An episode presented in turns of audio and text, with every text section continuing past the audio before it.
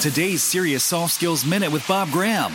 I have two nephews who are in the Army right now. One is in, I believe, the Middle East, and the other is doing training out somewhere in Kansas, I think, at the moment. Both of them, along with thousands of other members of the military, are learning really valuable skills that can really position them to be successful when and if they choose to leave military service. For instance, leadership, being able to be self aware and sacrifice, integrity, being trustworthy, hardworking, persistence, being adaptive and flexible to the situation. These are just some of the skills that members of the military have to use to be successful in war situations and in peace situations. So, next time you see a member of the military, don't just say thank you for your service congratulate them on their incredible skill set that they're developing that can apply to any business situation.